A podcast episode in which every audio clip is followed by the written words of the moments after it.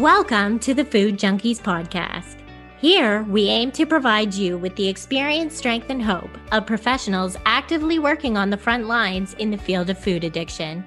The purpose of our show is to educate you, the listener, and increase overall awareness about food addiction as a disease with abstinence as the solution. Here, we talk about all things recovery. Most importantly, how to thrive rather than just survive. So stay positive, make a change for yourself, tell others about your change, and hopefully the message will spread. Happy Friday, Food Junkies listeners. I could not be more excited for this episode. Today, we have the incredible Dr. Emily August. Emily is an associate professor of literature at Stockton University. She holds a PhD in English from Vanderbilt University and an MFA in creative writing from the University of Minnesota. As a longtime body liberation proponent, she focuses on the human body in her research and writing. Emily seeks to understand how a very narrow, specific version of the body became the authoritative medical standard defined as healthy and normative, and how this standard continues to impact clinical practice and societal power relations. Since embarking on her recovery journey in 2017, she has passionately advocated to de- destigmatize abstinence she practices a body neutral, body inclusive approach to abstinence based food addiction recovery. She currently divides her time between Lake Superior's North Shore and the Atlantic Ocean's Jersey Shore. Today, we get deep. Molly and I left this interview feeling so empowered in our recovery choices, and we know you will too. Emily helps us explore what is recovery, the diet culture saturated environment we live in, addiction as a health management condition, ableism, how we can recognize addiction as a chronic health problem and that chronic health conditions aren't curable. They aren't shameful. And we don't have to problematize them as something to be fixed or solved. We also discuss fat liberation, fat acceptance, how the world we live in views abstinence, and how we can learn the language to build acceptance around it. You will probably have to listen to this episode twice, maybe three times. We actually talk about the inherent power of repeated messages. Whatever you do, don't miss the message by comparing yourself to what Emily speaks to. Recovery is about connection, not comparison. And stay tuned. Halfway through the episode, we tell you more exciting details about our next Sweet Sobriety workshop, Emotional Eating. It could be our most exciting one yet. Enjoy the show. Welcome, everyone, to the Food Junkies podcast. I'm here with Dr. Emily August. Welcome, Emily. Thank you. I'm so excited to be here. I really, I really appreciate this conversation. Yeah. So, can you share with us a little bit about your own personal journey and kind of your aha moment when you realized that food addiction was your truth? Yes, absolutely. So, my story really goes back to early childhood. I have memories as a toddler of binging, of putting myself in danger in order to access food and secretly binge on it. And that's kind of, you know, has been a theme for me since early childhood. And just binge episodes that increased in duration and frequency the older I got and the sort of more independent I got, where my food environment was sort of less opportunity dependent and, and more independent by the time I was, uh, I started kind of experimenting with sort of expanded substance abuse starting in junior high. And by high school, I was, you know, drinking, smoking, cigarettes, doing drugs as regularly as I could. And so that, you know, that chronic progression also sort of incorporated more substances as well. And so I also had a kind of parallel, you know, mental health journey alongside of that, right? Mental health struggles. I was diagnosed with anxiety disorder and panic attacks in like sixth or seventh grade. So, really early still. But I could trace my anxiety all the way back to early childhood. I vividly remember my very first panic attack in kindergarten. I was taking a test, an, an, entrance test to a to an elementary school, and almost blacked out with panic. And really, my entire life experience was dominated by anxiety, panic attacks, and OCD pretty much into my early 30s. I was also in therapy at a pretty early age, on and off. I came from a household that you know, valued inner work, that encouraged self-examination and that viewed kind of psychological health as like a, a part of a holistic health approach. And so from my experiences in therapy, I had a at least a sort of child's understanding of the kind of psychological and emotional dimensions of my behavior that I understood, at least in some small way, that I was self medicating my anxiety disorders and mood disorders. But I didn't really have the emotional maturity to kind of do anything about that or care. and it just didn't, you know, it didn't solve the addictive eating and the substance use. So the older I got, the more frequent and intense my binging became. And you know really just the classic presentation of binge eating disorder zoning out rapidly consuming massive quantities of food to the point of physical agony you know wash rinse repeat. And of course alongside this i was always living my life you know pursuing friendships and romantic relationships and hobbies and personal growth and you know every so often i would try to address my eating through through measures that we would now refer to as either intuitive eating or moderation or harm reduction because I didn't know any better. And so I just kind of watched how other people ate and, and tried to be like, uh, maybe that's how you're supposed to eat. Um, and obviously that would never last long, maybe a couple of couple of weeks or months. And then I'd be back into binging for months or years. And so by my late 20s, I kind of had this epiphany that this is just how my body is made. For whatever reason, I couldn't eat in a normative, typical fashion. And I was tired of, of trying. And I just stopped worrying about my consumption and just sort of made peace with binge eating disorder. And by that time, definitely by my late teens or early 20s, I identified as somebody with binge eating disorder. I understood that sort of clinical dimension of my experience, and that really rang true for me. But I just didn't have the language of food addiction at that time. And so, after kind of accepting binge eating disorder, my condition became progressive and eventually kind of took over my life. I cut out almost all people and activities. I went to work, I came home, I got drunk, and I binged, and it kind of became my life for many, many, many years and my quality of life just became abysmal and I just sort of stopped participating in the world. And so I went back to therapy really for my mental health at that point. I was so depressed and my anxiety disorders were out of control. And I had a lot of health problems at that time, physical health problems as well. And also kind of low key to see one more time if there was anything I could do about the binging. And so my therapist and I did tons of amazing work together. We did EMDR, we did CBT, we did IFS parts work, we did kind of traditional talk therapy. It was amazing, it was healing, it was, you know, valuable and brilliant, but none of it touched the eating. And that's when she, my therapist, introduced me to the concept of food addiction and the model of abstinence-based recovery. And that for me, I mean, this was an easy sell for me. It was an instant revelation.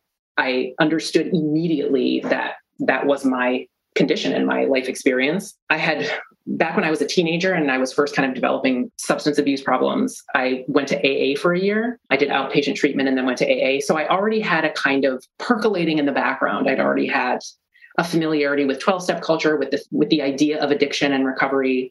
So it just wasn't I didn't have a, a, kind of resistance that perhaps a lot of people do up front.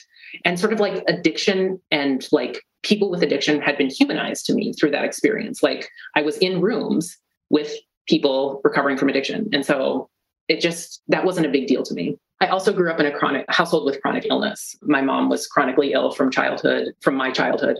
And so I also grew up around the idea that people have chronic illnesses, that they are still valuable and interesting and fascinating and worthy of love and humanity. And that you know chronic illness to me was always destigmatized because the person I loved most in the world was chronically ill and would never be healthy. Like I never grew up with that kind of idea that like, oh, chronic illness is a shameful problem that has to be solved. It was always just really neutral for me. So, you know, accepting that I was an addict and accepting that addiction was a chronic illness, a chronic progressive illness was like a really easy sell for me. It was a huge relief to finally have language around that and to finally learn about like my neurochemistry. And I was so ready to embrace that. And I was absolutely ready to embrace abstinence as the management tool for that. I had to do a lot of inner work to get there, like we all do. But my aha moment was literally just my therapist being like, food addiction exists and like abstinence is a management tool for it. And I was like, oh my God, thank you. You know,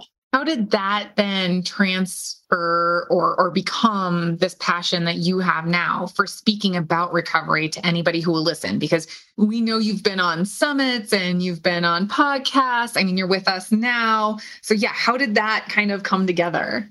So, absolutely. So, I leaped into the, you know, food addiction recovery program that was suggested to me. Well, I mean, leaped in is is is an exaggeration. With measured a measured leap because when I started studying 12-step based and other kind of abstinence based recovery programs, it became clear to me that it wasn't going to be a great cultural fit for me. It was going to be a great kind of health management strategy, but I was honestly shocked at the degree of diet culture and really dismayed at the weight focus that I encountered, which really went against my politics and my values. So here's perhaps where I should also mention that I grew up in a very body neutral fat acceptance home environment. It was a very safe, protective, empowering space. We didn't weigh ourselves. We didn't have a body scale. We didn't focus on like weight or body size or physical appearance, even. Um, we didn't like nitpick what an outfit looked like when we put it on or something like that. And so I was really quite privileged. I see it as a massive privilege to have grown up in this kind of a household where, you know, I grew up believing that fat bodies are just as valuable and beautiful and powerful and deserving of love and pleasure and professional success and civil rights as other any other bodies. And so I kind of had walked through the world this whole time with that kind of ideology around fat liberation, fat acceptance, body neutrality, body positivity, really any any of those terms and approaches that circulate in the culture were very kind of native to me as a person. So I got to 12 step recovery and it was like, and I didn't go to OA or FA. I went to like a private recovery program that was both grounded in 12 steps, but also focused on weight loss. You know, and I certainly didn't go for weight loss. I went because my quality of life was horrible and I was chained to food and food had taken over my entire life. And so it was highly disturbing for me to encounter. And like now I look back and it's so naive. Like, I guess I should have expected that. So there wasn't really a place for me as far as my values in my recovery program with that intense focus on weight loss and maintaining a particular body size. And, you know, most of the people in the community had, you know, come from, I mean, we live in a diet culture saturated environment and we we're all here in this world. And so getting together a group of, you know, thousands of people together concentrated with that mentality, it was difficult to navigate that for me. But then on the flip side, as I dove deeper into other kinds of recovery cultures, I realized that, you know, clinical eating disorder protocol, the intuitive eating movement had a range of responses to abstinence, but certainly none of them were do it. You know, there's some open hostility, there's some just suspicion of abstinence. Overall, it seems that there's a different approach in the in the sort of clinical and intuitive eating world. And so that wasn't really a cultural fit for me either or rather it wasn't a it wasn't a health management fit for me. It was more of a cultural fit because more of my values and ideologies existed in in the kind of intuitive eating movement. So really i just focused on kind of building my own recovery based in abstinence and based in inner work and kind of recovery wisdom and recovery principles that divorced from diet culture and kind of thinking about weight loss you know a weight neutral environment. And just kind of every so often sort of putting myself out there in my program and in my community and being like, this is where I'm coming from. Anyone want to hang out? And sort of starting to collect like minded people very slowly. And yeah. And so I just gradually over time got really excited about raising awareness around around addiction around abstinence and you know i'm i'm one of the only people that i had met you know it for many years in my recovery program i was kind of doing this thing on my own and one of the only people I'd met that had consistent, uninterrupted sobriety, had a vibrant recovery program of abstinence, and who literally did not engage with weight. And I was like, I feel like, A, I need more people like this around me. And so starting to put myself out there to be like, where are we? Let's join up. And B, I just saw this as a service that I feel like is needed in our contemporary sort of recovery climate. Well, Emily, I'm so glad that you did decide to get loud, share your truth, and try to find your people because it was on Florence's Kick Sugar podcast that I heard you, then sent Molly the podcast and immediately reached out with you to connect.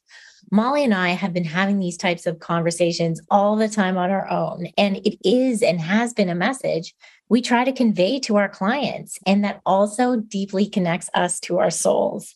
We truly believe that all recovery programs can be enhanced when clients are willing to explore their own truth and connect with their own values. So the three of us connected, had a hugely inspiring conversation, which we should have recorded, by the way, but are attempting to replicate today.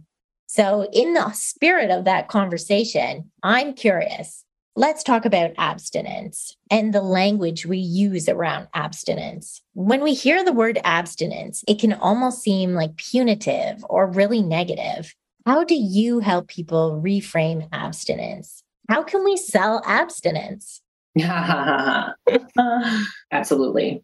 My whole approach to recovery in general, to abstinence based recovery in general, has been about radical absolute neutrality, body neutrality, addiction neutrality, and abstinence neutrality as kind of, you know, I think everything starts in body neutrality, which doesn't mean body erasure, right? It doesn't mean let's evacuate ourselves from our bodies and, you know, just deny the body, but really truly means body acceptance. It means no longer viewing the body as a moral instrument or as an aesthetic object. The body isn't good or bad. It's not right or wrong. It's not beautiful or ugly. It literally just exists.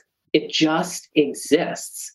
It comes in various shapes, sizes, presentations, and even abilities. And yes, the body has been a site of social discipline and control and, and repression and, and all of these things all these ideologies get filtered through the body, but we don't have to accept that. Like, we don't have to participate in that and we don't have to perpetuate that. I really an advocate of a sort of almost like a Buddhist adjacent sort of non-attachment, like an acceptance of what is without judgment.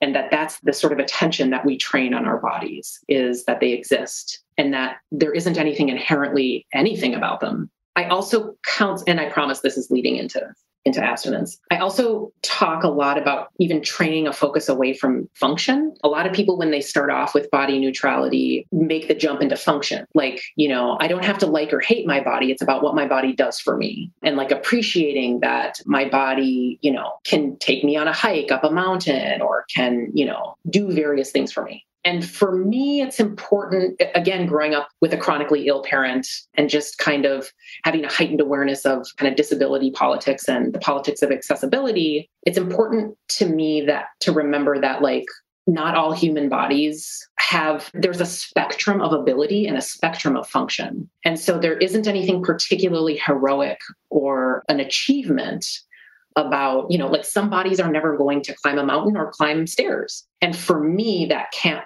that then can't be a barometer of like recovery then. Like oh i'm in recovery because now i can climb stairs or tie my shoes and i couldn't before. So that's kind of a, also a part of the body neutrality that i practice is really a kind of disability informed non-attachment to function. And from there you know moving into addiction neutrality i think i don't know for certain but i feel like addiction neutrality either has to come before abstinence neutrality or paired with abstinence neutrality and so when I say addiction neutrality, I mean let's remove the, you know, the moralizing, the shame, the guilt, the secrecy around addiction. And you know, we've got a pretty decent cultural movement at this point happening around that. We've got lots of awareness raising on social media. We've got lots more publicity around addiction and just trying to destigmatize and raise awareness that addiction exists. And we are slowly, increasingly getting that culture, that language into the culture around reframing addiction as simply a chronic health condition. That's it. That's all it is. And if we're if we're health neutral, if we're illness neutral,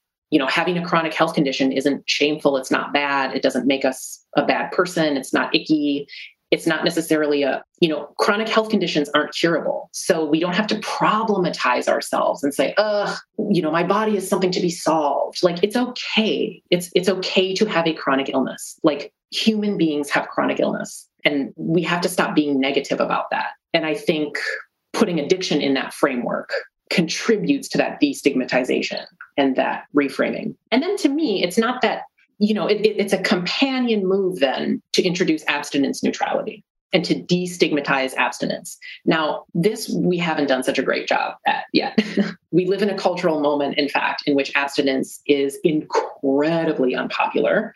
It is equated with restriction, with control, with rigidity, with extremism. And I've heard abstinence even being described as an eating disorder in itself.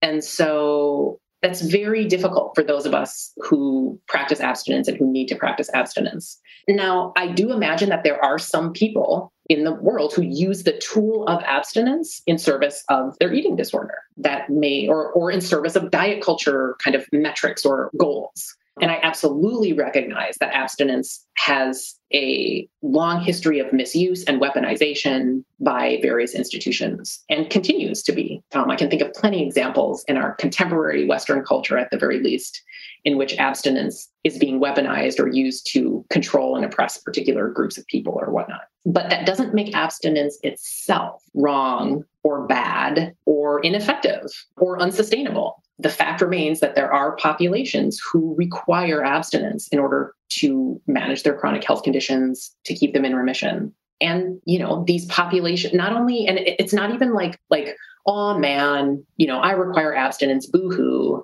I and many other people have experienced untold empowerment and liberation through using the tool of abstinence.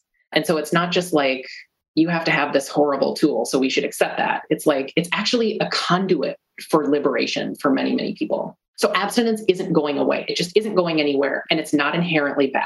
And so rather than stigmatizing it and demonizing people who require it, let's pivot towards, you know, cultural criticism of the ways in which it's been misused, absolutely, and sort of clearing up that distinction and lifting up, you know, spreading positive examples of practices of abstinence that are empowering and holistic and, and joyful and etc. So that to me is what I'm interested in. What I'm really excited about is promoting neutrality around abstinence, promoting a kind of mature, sophisticated cultural criticism and a, a revisioning of abstinence that puts it puts it in its cultural history and in its cultural place.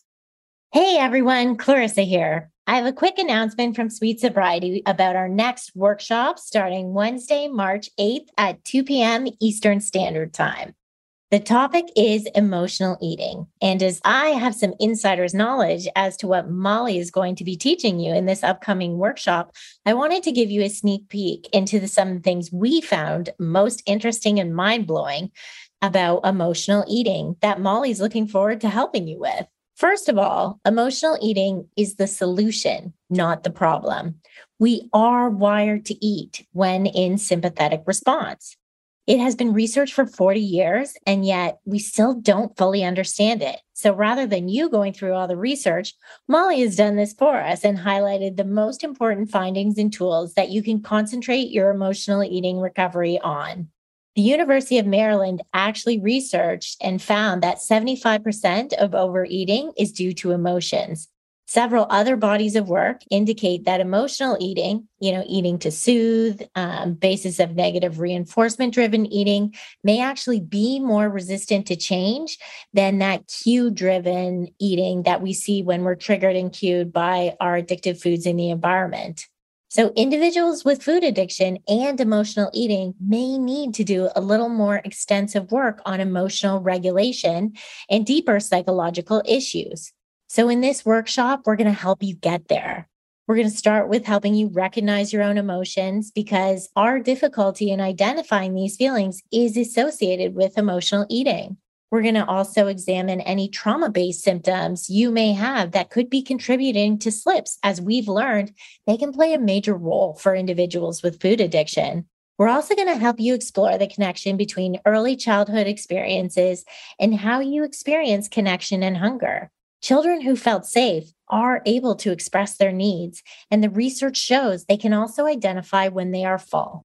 We're going to talk about how, when we're overwhelmed with emotions, we prefer to use our mental energy to focus on food rather than and to distract us from feeling the tough feelings beneath. And how our bodies actually crave carbohydrates because of their chemical properties that relax and soothe the body when we're stressed and depressed, acting as an upper. Or how, when we're anxious, our bodies crave fats to soothe the panic, acting as a downer.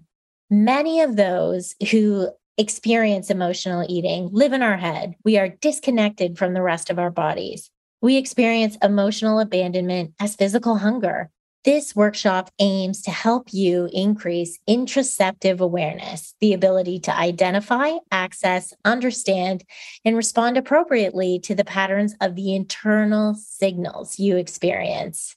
We're going to do this by teaching you body work, breath work, something called reparenting, covering the four pillars, some cognitive behavioral therapy about catching and reframing our thoughts, and addressing our spiritual hunger using the four agreements. What you get with this workshop is hours of pre recorded videos, no expiration, downloaded resources, and suggested at home practices for one hour live support sessions with replay. The cost is $50, and you'll find the link on the Food Junkies website. It's going to be Wednesdays at 2 p.m., starting March 8th, March 15th, 22nd, and 29th. We look forward to seeing you there. So, we've been using words like abstinence and addiction and recovery and neutral a lot. Mm-hmm. And mm-hmm. I know for me, I can listen to some of these conversations and I I mean I'm here I'm really engaged I'm with you but I know sometimes it can get really cerebral.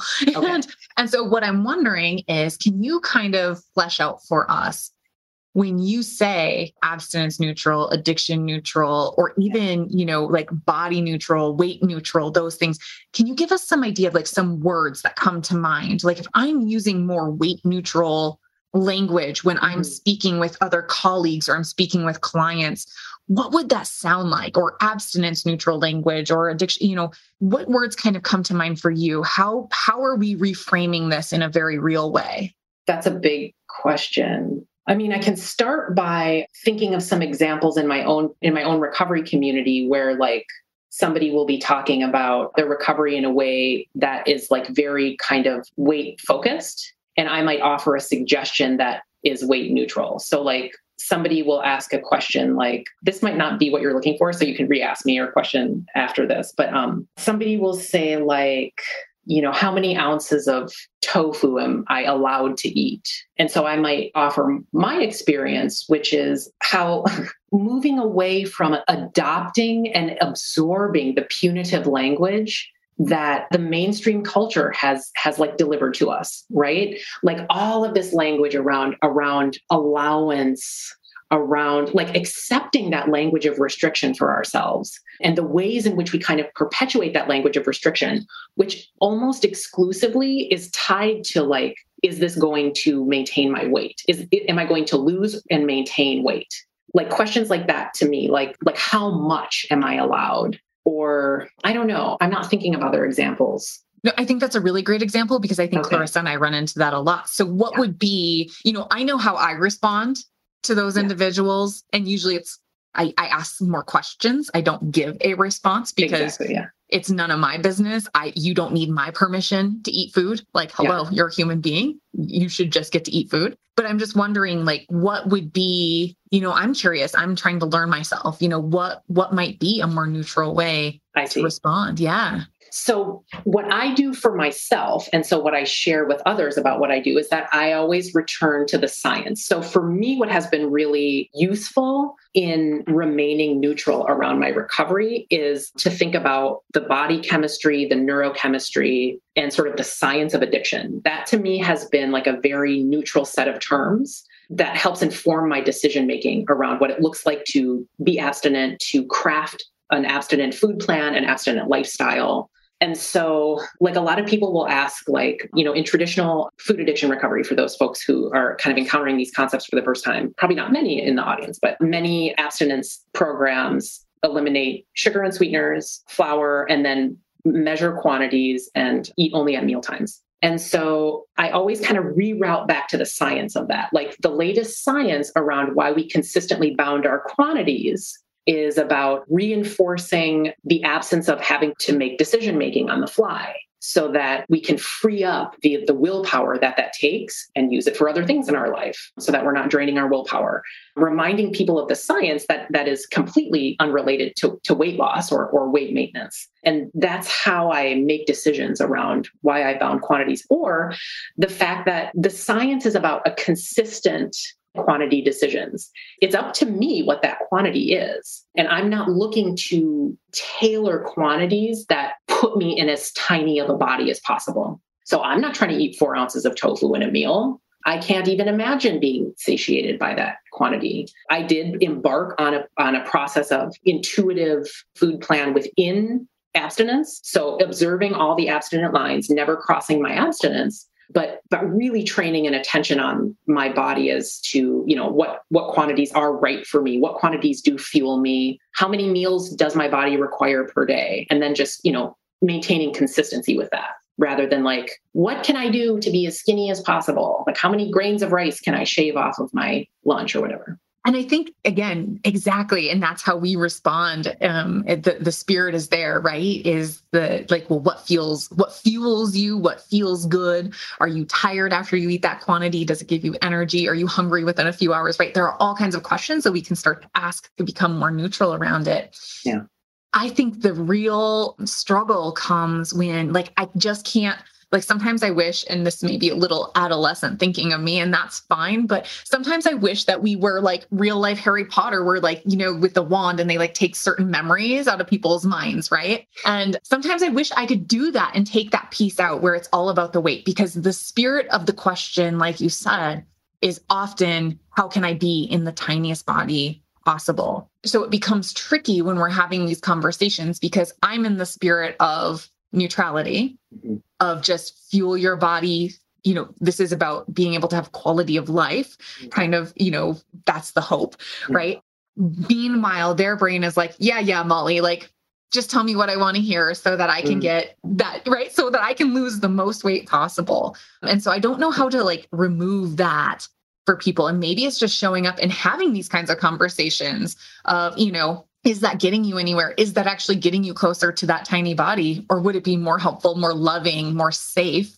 to have conversations around or that sound more neutral? And I don't know, I guess that's really kind of the big question that I think Clarissa and I constantly have is, you know, it's one thing to work with clients on that, but we're also up against eating disorder professionals yeah. Yeah. and food addiction professionals, right? We're trying to bridge that that yeah. gap but we come up against both with this very polarizing language yeah. and we're not really sure how to curb that and i don't know if you have any thoughts on that based on what you've been doing with your community yeah so there's the question of kind of like how do we bridge these polarized worlds and then the question of like kind of what language yeah is absolutely. most most can can like most bring neutrality into the room. And, you know, what I've discovered over the five and a half years I've been in my community is it, it may not surprise you to, to hear that, like, I came in with significantly less tolerance of where people were at with diet culture in part because like i ran in different circles you know like most people had a lot more exposure to kind of mainstream diet culture ideas than I did. I grew up in a fat positive household. I I was always drawn to like super progressive circles of and niches of society. Like I was surrounded by language that just wasn't that language. And so for me it was a huge culture shock not only to be surrounded by a community of people like rehearsing this language, but to realize honestly, it was my mid 30s before I really realized that the mainstream really is that still. Like I really hadn't even quite understood the sort of degree of that. I kind of every time I would like watch a movie or a commercial, I kind of just assumed that we were all doing that internal thing of like, ugh, that's dumb, you know, or like, ugh, that's diet culture, that's so toxic. And realizing that the vast majority of people were just really just coming from a different place than I was. And so at first I was like really frustrated. And then I was like, man, like people are really hurting. Like this is not great. And I have the privilege of having come from an environment that was radically different. And I'm certainly not going to help anybody by just not having tolerance with where they're coming from. And so I eventually came around a bit to what, what you're saying, which is that I think people respond better. And, you know, I'm a college professor. I work with people in their late teens and early 20s who are encountering new ideas for the first time, and oftentimes ideas that are very much opposed to the worldview that they've held up until now. And so I've also had a long time to develop skills around like how do you get people from one place to another in a really compassionate way that is going to enhance their learning rather than shut it down. And I really do think, Molly, what you said about this is such a boring answer that people don't want to hear because it's not like a magic pill, but it really is about just gradual consistency and repetition, just continuing to show up, to use the language to repeat the same idea. There are things I literally have an archive of everything I've ever written in my community on social media in our little group. There are things I said four years ago that I repeated verbatim four years later that just hit differently. You know what I'm saying? You know, repetition is never is never just plain repeating. That's how it's how we learn and we hear it differently every time and, and we hear it differently from different sources. And so I think, and people are so wounded you know, and everybody is trying to survive. And especially early recovery is so vulnerable and it's so painful. It's an open injury and it's a very gentle time.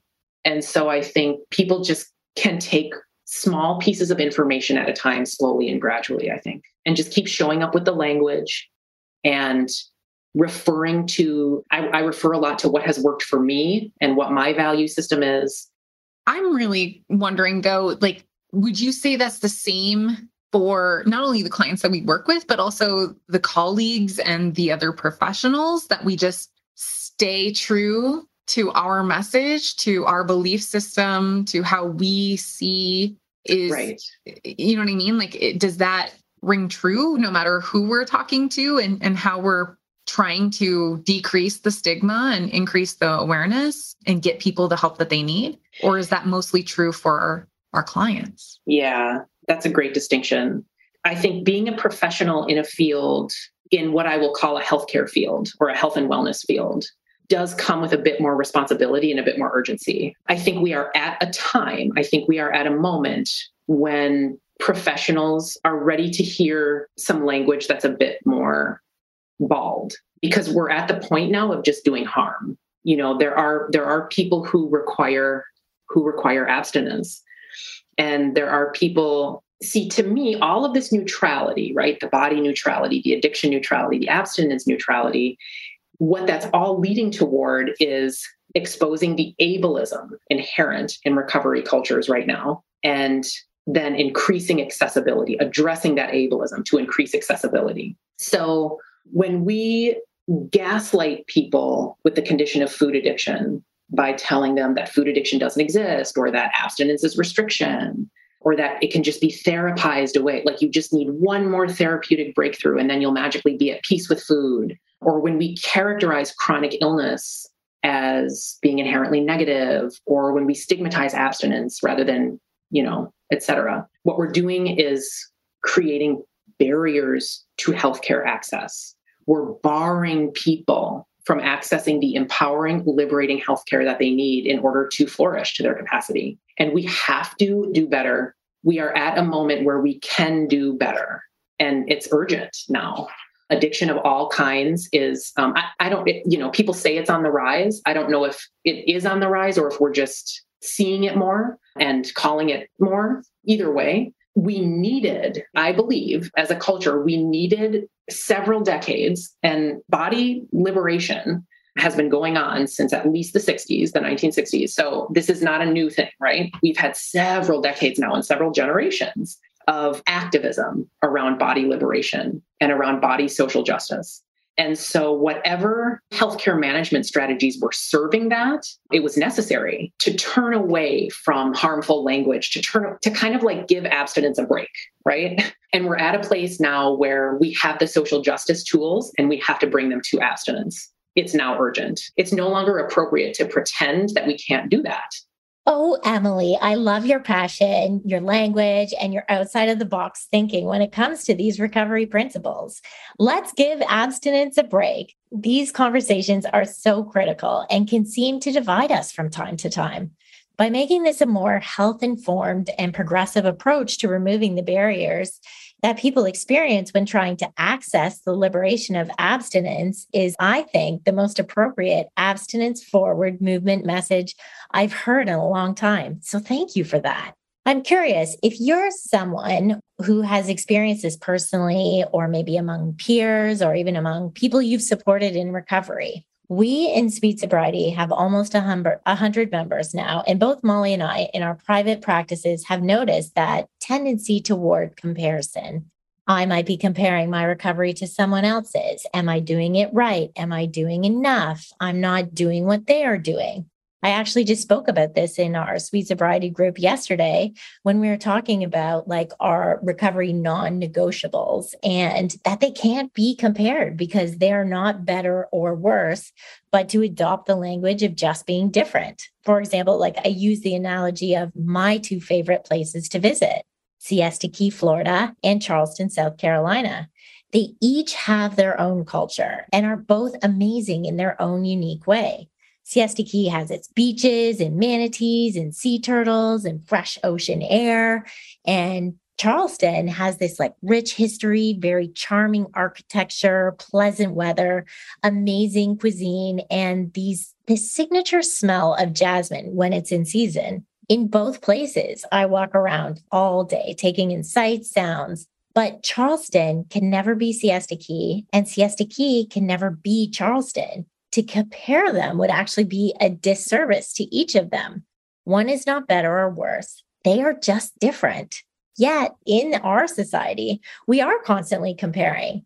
How do we, as individuals, how do we turn inward? How do we stop this comparison process? Because we know comparison truly is the thief of joy. That's such a great question. So I had sort of the weird experience of kind of being on an island, putting together a recovery program kind of on my own in a lot of ways and sort of building up a recovery program taken from lots of different sources of wisdom that sort of worked for me. And so in it's like almost counterintuitively that uh, isolated me a little bit from comparison, right? It was just like I kind of didn't have anything to compare my recovery to. I just kept trying to learn about the science of addiction, about the science of abstinence. I kept trying to learn about what were the core truths of the 12 steps that like like that wisdom that that inner work that had to be done. What were some other traditions, philosophical and wisdom traditions that were going to help me put my old life, you know, in the ground and and rebuild a life in the shape of, of recovery. And so there wasn't a lot to compare it to. I will say one of the things that I have struggled with. This is this is kind of a, an offbeat answer, but hey, that's my that's my my vibe. There are certain aspects of 12 step of traditional 12 step culture that that I really struggle with. In particular, I struggle with certain aspects of the anonymity and this sort of uncompensated emotional labor that 12 step recovery runs on and, and is crucial to recovery. Like, I very much believe that that is a crucial component of recovery, that long term sustainable recovery includes a vibrant support network and vibrant service opportunities. It's just that we live in a world in which there are groups of people who have done uncompensated emotional labor for all of human history, and it just hits a little differently. And, and so I'm not sure if that's like ego or sort of healthy political critique and I can get caught up in sorting that out. Does that make sense or not yet? I, am being I, a little arch, I realize, a little circumspect. Sure. So so taking it just a little bit deeper. So that's certainly been been your process and it's again it's you are a very big thinker, right? You see the world from a very macro level and you can yeah. see it from a very micro level. And I wonder for you know our listeners just how can they apply that to themselves? Like what yes. like you said you're reading the science you're doing this like how do they start to learn how to do this for themselves when they don't necessarily have a background like you have or like i have or clarissa? So like how do they yeah. make this process their own? Oh, that's what you mean by comparison. Yes. Is right? that what you're so asking? Where they're comparing themselves to others as far as like, oh, you know, they're doing this, so I need to do that. Yeah. But being able to take that step back and go, whoa, whoa, whoa. Yeah. Got it. Okay. So one of the things that I advise or that I do, I'll say, one of the things that I do that's been really useful for me is to read widely or expose myself widely to different kinds of recovery different wisdom, different traditions, also also expose myself widely across addiction experiences. Like I follow tons of YouTube channels of people who interview practicing addicts and recovering addicts. And I don't discriminate like, oh, that person's addicted to meth. Like that doesn't have anything to do with my experience. I absolutely believe that addiction, you know, manifests very similarly. And every single interview I've ever listened to from someone who is either actively addicted to, you know, heroin or meth or recovering, like their story is the same as mine, more or less. And so that's one way of getting to know yourself getting honest with yourself and starting to destigmatize addiction to yourself and starting to destigmatize abstinence to yourself and just learning, right? I mean, this process, you know, there's no easy answer to this.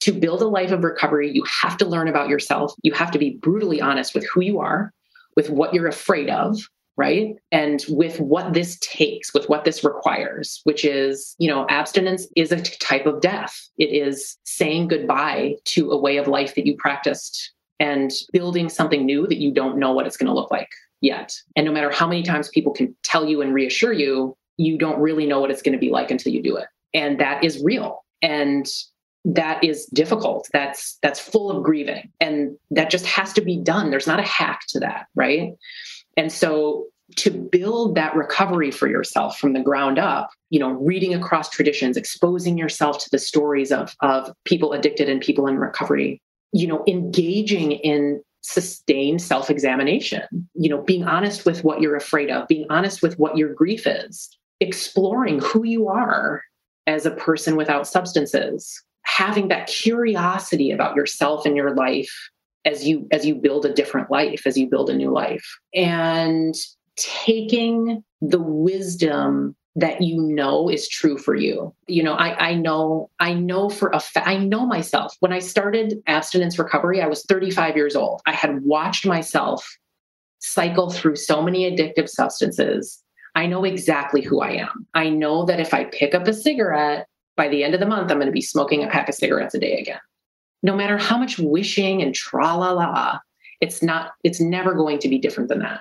So I think just practicing a kind of honesty and honing your intuition, this is a lifestyle. It's not just a checklist of kind of like things you can eat and things you can do. I'm wearing my Apple Watch, I've got my steps. Like, that's great. That's the outer work. That's fine. Whatever structures you need to put in place to maintain a robust recovery. But this is a slow, deep, rich process.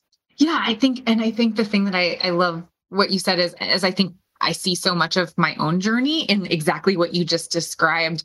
But I think too, a lot of our clients get caught up in the noise. And I think the piece that you really pulled out for me that, because I've always been trying to figure out, like, okay, what was, how did I do it that made it different than what my clients are experiencing? Like, what, what is the mm. disconnect here? And the thing that I'm hearing you say though is, you knew, right? Or you're figuring out who you are and you're weighing that information, that science, those stories, whatever information it is that you're getting, you're weighing that against who am I? What are my belief system? You know, mm. what do I believe? What are my values? What do I know to be true for me?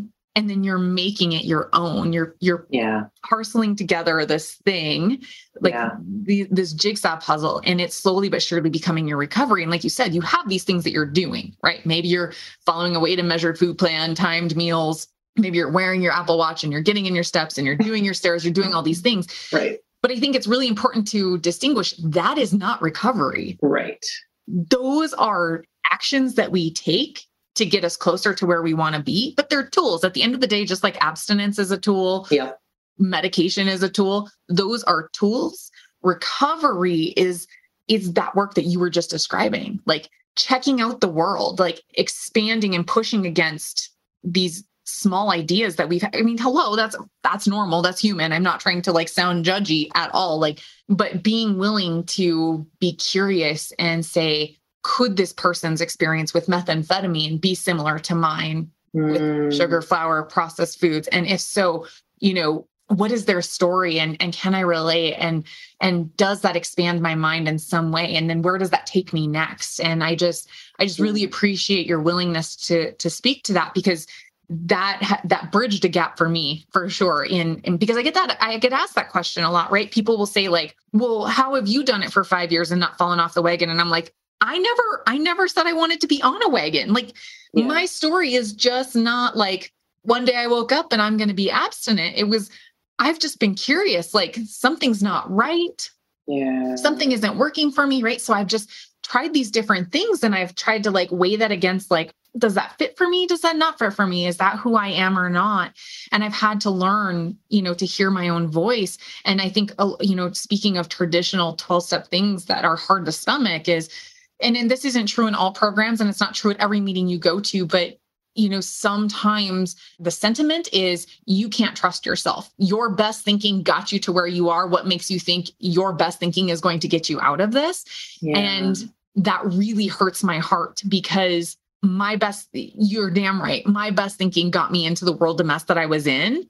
And that was the bad news. But the good news was I also got myself out of it, right? I didn't rely on some other person to tell me what to do with my life. I had that. I had enough of that and and it contributed to the mess that I was in. But finding that way and knowing who we are and being able to weigh that against like I knew that was not my path. Right. Like I couldn't yeah. do the traditional 12 step thing where I had a sponsor that was going to show up and be prescriptive. And it sounds like you maybe found something similar, you know, and maybe yeah. not. I'm not trying to put words in your mouth, but I do. I'm so loving this, this conversation because it's definitely, I don't feel so alone. I want to know more. Like I want to learn about, you know, the the ableisms and the the different cultural perspectives that I just don't have those lived experiences that you have and I think again listeners, right? This is this is your opportunity. Like seek more information in a very cautious way, a very careful way, right? Like what makes the most sense to you and your morals, values, belief systems and how, you know, if you want to be more neutral with your language, if you want to be more neutral with your body, if you want to divorce this idea of your body being an instrument instead of an ornament kind of thing, you know, that we need to be listening to the Dr. Emily Augusts of the world. Like we need, right? We need to continue to ask these kinds of questions because I think they're important questions that aren't being asked enough, right? We're so busy okay. squabbling over eating disorder, not eating disorder, abstinence is eating, right? We're so busy squabbling about that that we are not, I don't think that either camp is doing a good enough job actually helping people exist in this space of recovery. Yeah. You know, like it should be, that should be our goal. But instead, we're like, you know, I don't know, weigh your food, don't weigh your food. Like it's all noise. That's noise. Yeah. That's noise. And I just really appreciate your willingness to come here today and have like maybe a bit more of a meta type conversation you know that it there's so much more to life than what our body looks like what it weighs on a scale what size clothing we're wearing, whether or not we can hike a mountain. And I think that the medical world is guilty of promoting a lot of this baloney these yeah. days too on social media. Yeah. I think that, you know, nobody is immune to it. It's showing up everywhere. We're not going to make it go away. But what I'm hearing you say is we can just get really curious and we can test these things out and learn and grow and know that it's not like a destination that this is a journey a lifelong journey there's no end until the day we you know are on our deathbed or whatever it might be i don't know i mean hopefully i didn't put a lot of words in your mouth but that's that has definitely been my takeaway from this conversation and i just so appreciate i just so appreciate it it and you Oh, that was so beautiful. Thank you for that. Absolutely. That was just absolutely a hundred percent. That is exactly what I mean to say. And and you so eloquently spoke that. And I appreciate it so much. Yeah. What is what is true for being curious about who you are, what's true for you, and just being honest about your lived experience. Are you a person with a lived experience who might require abstinence? Are you a person with the lived experience of a chronic illness? If that's the case, neutrality, practicing neutrality means you exist. And so it's fine. It's all fine. Building up a lifestyle from that base, the base that, like, what you require for your healthcare management is fine. Oh, Emily, I love those questions for our listeners to reflect on. So, as you know, we have a signature question. And it is if you could tell a younger version of yourself something about food addiction, what would it be? So I would tell myself you are an addict, you require abstinence, you can do it. It is humanly possible to sustain abstinence, and your life will be thoroughly joyous, content, and more manageable because of it. It's a better life for you. Perfect. So great. Thank you so much for being here, Emily. Thank you both. This was such such a pleasure and a privilege. Thank you. Thanks for joining us this week on Food Junkies Recovery from Food Addiction. Make sure to join our Facebook group, Sugar Free for Life Support Group. I'm Sweet Enough. You can subscribe to our show in iTunes or Stitchers. That way, you'll never miss an episode. While you're at it, if you found value in this show, we'd appreciate a rating on iTunes. Or if you'd simply tell a friend about the show, that would help us out too. Don't forget to pick up your copy of Dr. Tarman's book, Food Junkies, which is available on Amazon. If you have any additional questions, both Molly and Clarissa are food addiction professionals and work one on one with clients. You can find their websites and email addresses in the show notes. Be sure to tune in every Friday when our new episodes drop. As Vera loves to say, the power is ours.